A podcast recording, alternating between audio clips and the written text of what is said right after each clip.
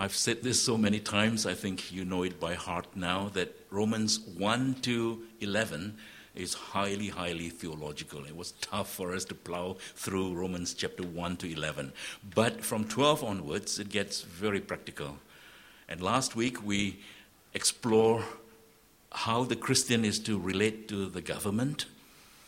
And we learned that as Christians, we should submit ourselves to the ruling authorities. And this morning, the Lord's purpose for us is how we may relate to one another. And I thought that this is such a appropriate sermon when we start our church in the new premise. We want to start on the right footing, and part of starting on the right footing would be to relate well with one another. Now, Paul goes straight into the text, and I'd like you to keep your finger on the text if you have your word with you.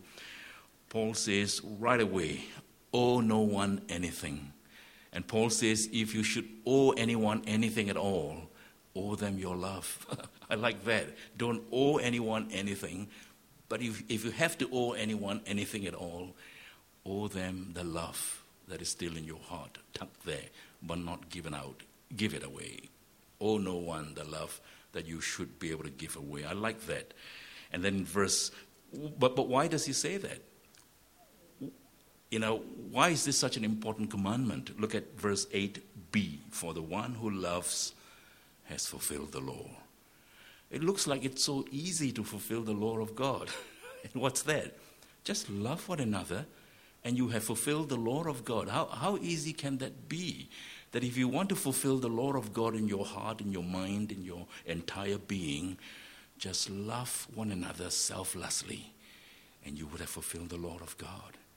Isn't that so simple and yet so hard?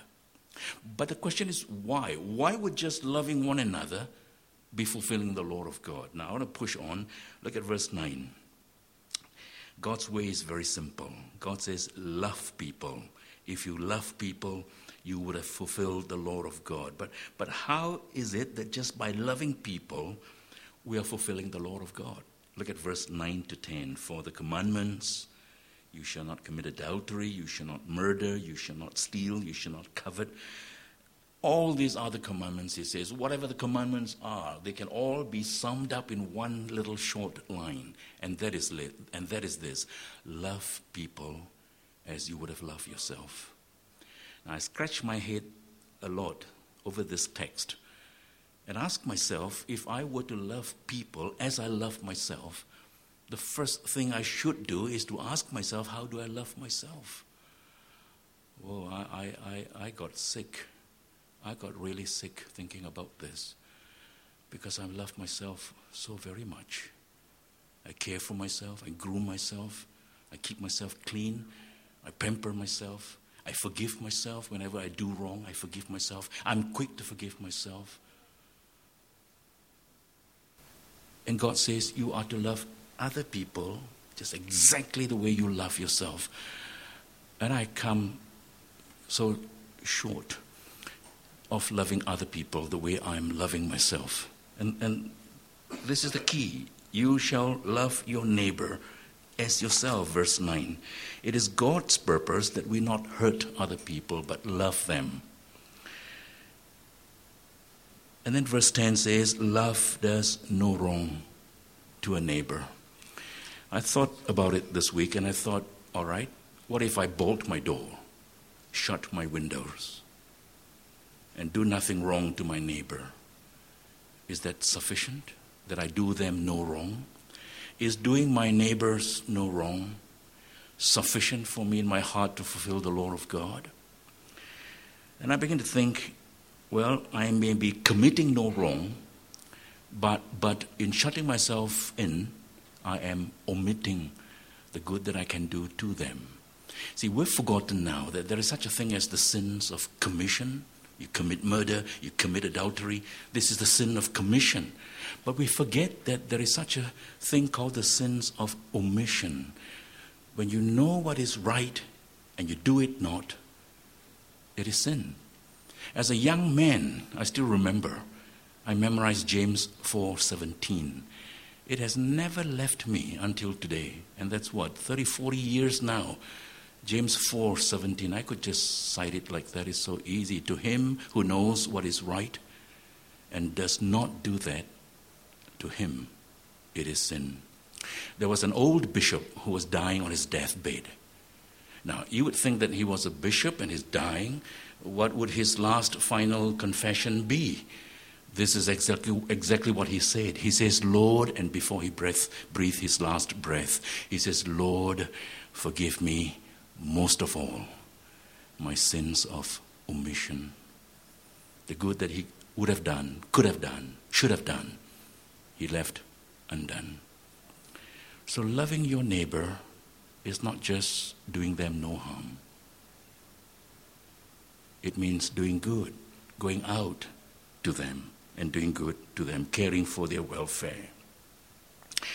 Now, if we're to love people like that, how are we to love? And this text is just so complete, really. This is one of the easiest sermons I have ever prepared. By Tuesday evening, it was almost all done. it's never been like that ever before. Saturday evening, I'm still struggling most of the time. Uh, it's, it's so logical, this text that is just read out for you. One question asks, another, question, another answer goes right into the text. And so the question is this if we're to love one another, how are we to love one another? Look at verse 12b.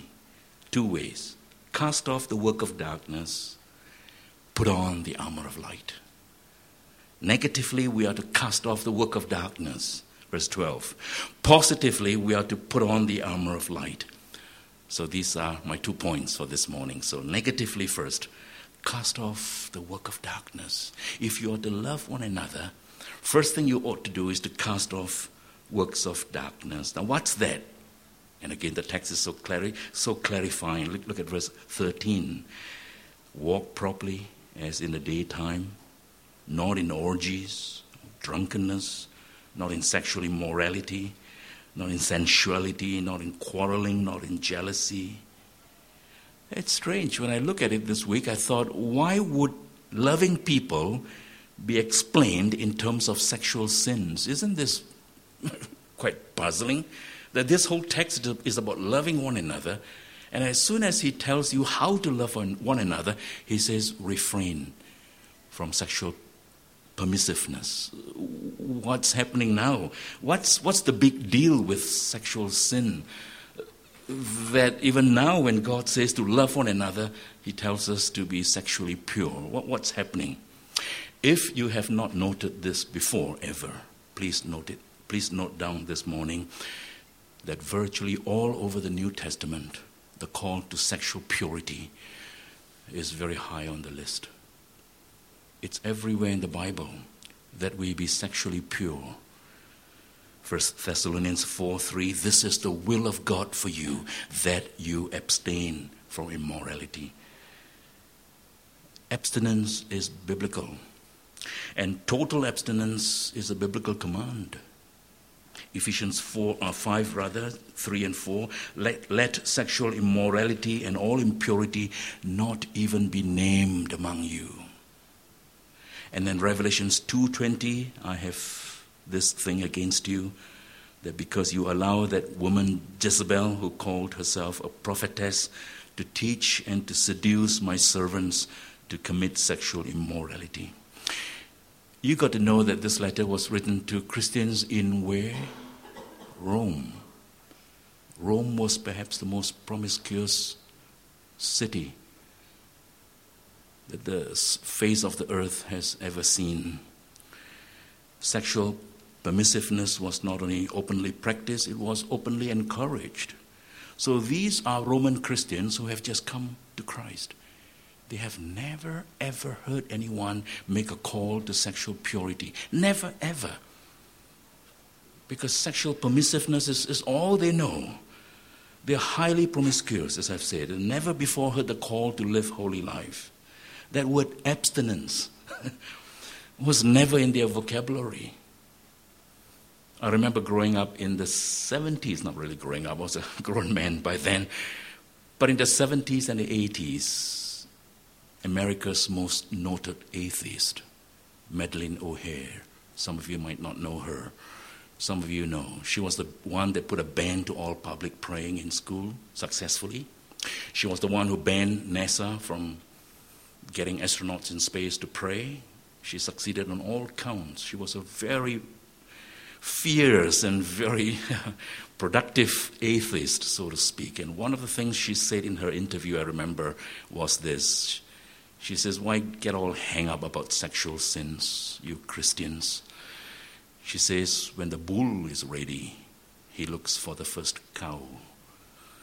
And uh, he says, You should be able to sow your seeds just like that. So, Rome was brought up with that kind of teaching, like Madalyn O'Hair. That's a sort of teaching that, that pervaded the city of Rome. So this call comes very strange to the people in this letter. You have to understand that. This is the first time they ever heard anyone telling them that you've got to be pure sexually. Never heard of it before. Now, this call is necessary because sexual purity matters to God. So much you won't ever believe it you don't fully understand. God sanctified sex, He made it holy. Some people conclude that sex must be dirty to God. That's why He's putting all these boundaries with sex. If sex were dirty to God, why would He write the Song of Songs, which until today you are quite embarrassed to read it in public? If He will get up all hung up about sex. Why would he have written Numbers 16, Hebrews 13, 1 Corinthians 7? You know something? God is never bashful about sex. God talks about sex very openly, very simply. It's us. It's us, Christians, that get hung up about sex. It wasn't until 550 AD did the church begin to allow the public reading of the book of Song of Songs after the Council of Constantinople. If you were a Jew, you couldn't, you were not allowed to read the Song of Songs until you touch the age of 30. Talk about who is bashful about sex. Uh, and today, even today, we continue to be quite embarrassed. Now, I must say that I have never preached through the book of Song Song of Songs. And I think part of the reason is I'm rather bashful about some things that are written there. So, who is the one who is bashful? Think about it. Uh, Howard Hendricks said something beautiful. He says, We should not be ashamed to discuss what God is unashamed to create. God thought of sex so beautiful, so delicately beautiful, that He invented it. God invented sex because He thought of it as so delicately beautiful and sweet. God created both sexually to be both erotic and holy. Now that is something we don't fully understand. How could something be how could something be erotic and holy? And they can come together so beautifully. We don't fully understand. God creates sex so that a man and his wife may be able to express in the most deepest, beautiful way their trust, their commitment to one another. I've always said this, and I'll say it again that the human species is the only species that makes love face to face.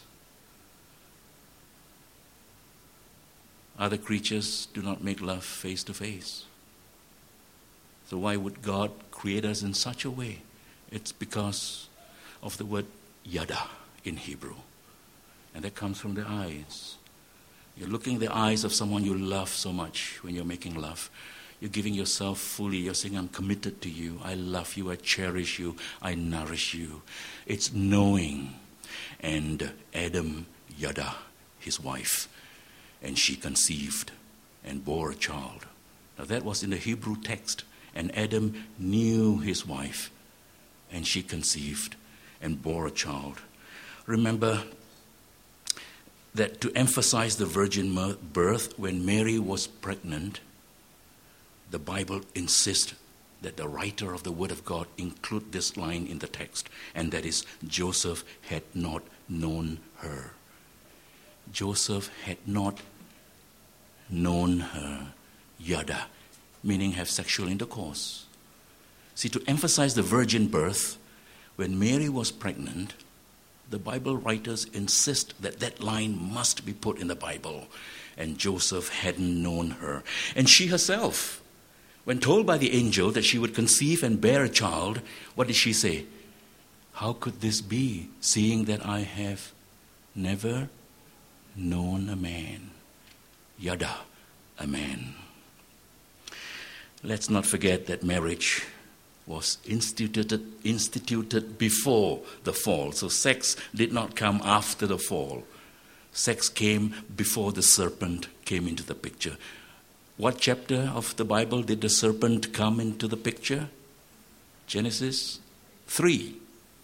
At the end of Genesis 2, before the serpent came in, what did God say? And a man shall leave his father and mother and be joined to his wife, and the two shall become one flesh. That Greek word there, soma, body. Two bodies becoming one body. In sexual union, two people become one flesh. The reason Paul says you should never visit a prostitute because when a man has sex with a prostitute, he becomes one soma with her. And that effect is never easily erased. And this is why people who have had sex with people who are not theirs by covenant vows find that there are stuff that's very hard to get rid of.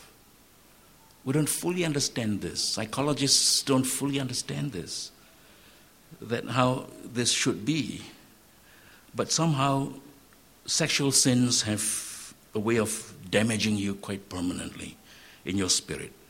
The sin of fornication, unless the Lord heals. And God can heal. And if this morning there are some of you here who have fallen that way, remember God heals. He can. What psychologists may find hard to heal, God heals, and He will. But the point is this overeating can be overcome Stolen goods can be returned. Lies can be owned up and retracted. But the sexual act once committed with another person causes some very deep radical change deep in the soul. It cannot be easily undone. Richard Foster say, Richard Foster says you do not have a body. You are a body. You don't have a spirit. You are spirit. And that which touches the body touches the spirit very deeply. And sex, involving more than just a body, is a way of creating that one love that, that the Hebrew calls hesed, and that is covenantal love. So, sex is more than just an act, it is a covenant. And the most compelling reason why you should never marry a non Christian is this what has light in common with darkness. So God prohibits sexual intimacy outside marriage, not because you'll get disease. God prohibits marriage, uh, sex outside marriage, not because you'll get pregnant. The only reason God prohibits sex outside marriage is that you pretend to have a covenant when you do not have a covenant. And that is the strongest reason why God prohibits sexual act outside marriage. And that brings me to the thing that Paul comes very close to saying why we should treat each other with great love and then bringing up all the sexual imageries. Because the way we treat each other in a sexual manner that is not proper would demean that person, would deface the image of God in that person. Lust, for example, is not love. Last is an agitated longing. It's a frightening craving to possess, to claw, to consume. And you can virtually see it in some men's eyes and even some women's eyes today. Last dehumanizes a person who bears the image of God. And this is precisely, precisely why pornography is wrong. Pornography is wrong because people who indulge in pornography do not even bother to look into the eyes of the person they are looking at. There is no intimacy, there is no cherishing of that person, there's no caring of that person. How could you when it's just an image? My younger brother, who is a, is a medical doctor, my younger brother told me that when he was in medical school for his classes in anatomy, they had to work on a cadaver. A, a cadaver is, is a real body, a real dead body. And he would tell me that all the time that he works on the cadaver, there is a, ple- there's a piece of linen over the eyes of the cadaver. Why? Because you must never see this person that you're working on as a real person who at one time had dreams, had aspirations, had a family, had hopes. Because if you look at that specimen that way, you couldn't carry on your work. You'd be too affected. So the eyes are always covered. And that's why we even give that object a name, cadaver. It's from the Latin word, the one who has fallen. Therefore, he's not a real person now, he's an object. It's a specimen that you work on. Now, this is why pornography is so sinful. You're treating that image as an object for your lust. There's no intimacy, there's no covenant love between the two. You deface the image of God. And God takes this so seriously that his warning is this it is better for you to lose one part of your body than for your whole body to be thrown in hell. And then he says it again do not be deceived. Neither the immoral, nor idolaters, nor adulterers, nor sexual perverts will ever inherit the kingdom of God. You've got to take this very seriously, some of you. I do not know you very well. I do not know where you're coming from. You've got to take this very seriously. No idolater, no sexual perverts, no immoral person will ever inherit the kingdom of God. All of us, we've got to work hard on our sexual purity. All of us. Why is this? It is loving one another. True love for one another goes out of your way to care for that person, to ask for her welfare, to provide for her need, not to see her as an object of your lust. And this is so powerful that when Jesus says love one another, he gives sexual Im- imagery. So we've got to pay attention there. So that's the negative command cast off the work of darkness. Now let's push on to the positive command, and that is this put on the armor of light. Okay, so we've been touching on cast off the work of darkness. Now, positively, we're to put on the armor of light, verse 12. Walk as in the daytime. In other words, be the same person when you are in the dark as you are when you're in the light. Moody loves to ask this question Who are you in the dark when no one is watching? I like that very much. As a minister, as a pastor, I take that sort of challenge very seriously. Am I the same person as I am before you Sunday after Sunday? Am I the same person in the light as I am in the dark when no one is watching? This is so important that God says, put on the armor of light. It is an armor. If you're the same person in the dark as you are in the light, you'll be a very humble man, a very contented man, joyous man, because there's nothing to hide. You come clean because you are clean. What a way to live if you are shadowy, if you are manipulative, if you are double minded, if you are not in the light as you are in the dark, you won't stand for very long. You will collapse. I remember Os Guinness makes a lot about Pablo Picasso. Now, very few of you know, I do not know, maybe a lot of you know more about Pablo Picasso. If you did, you would know that he was a voracious violator of people.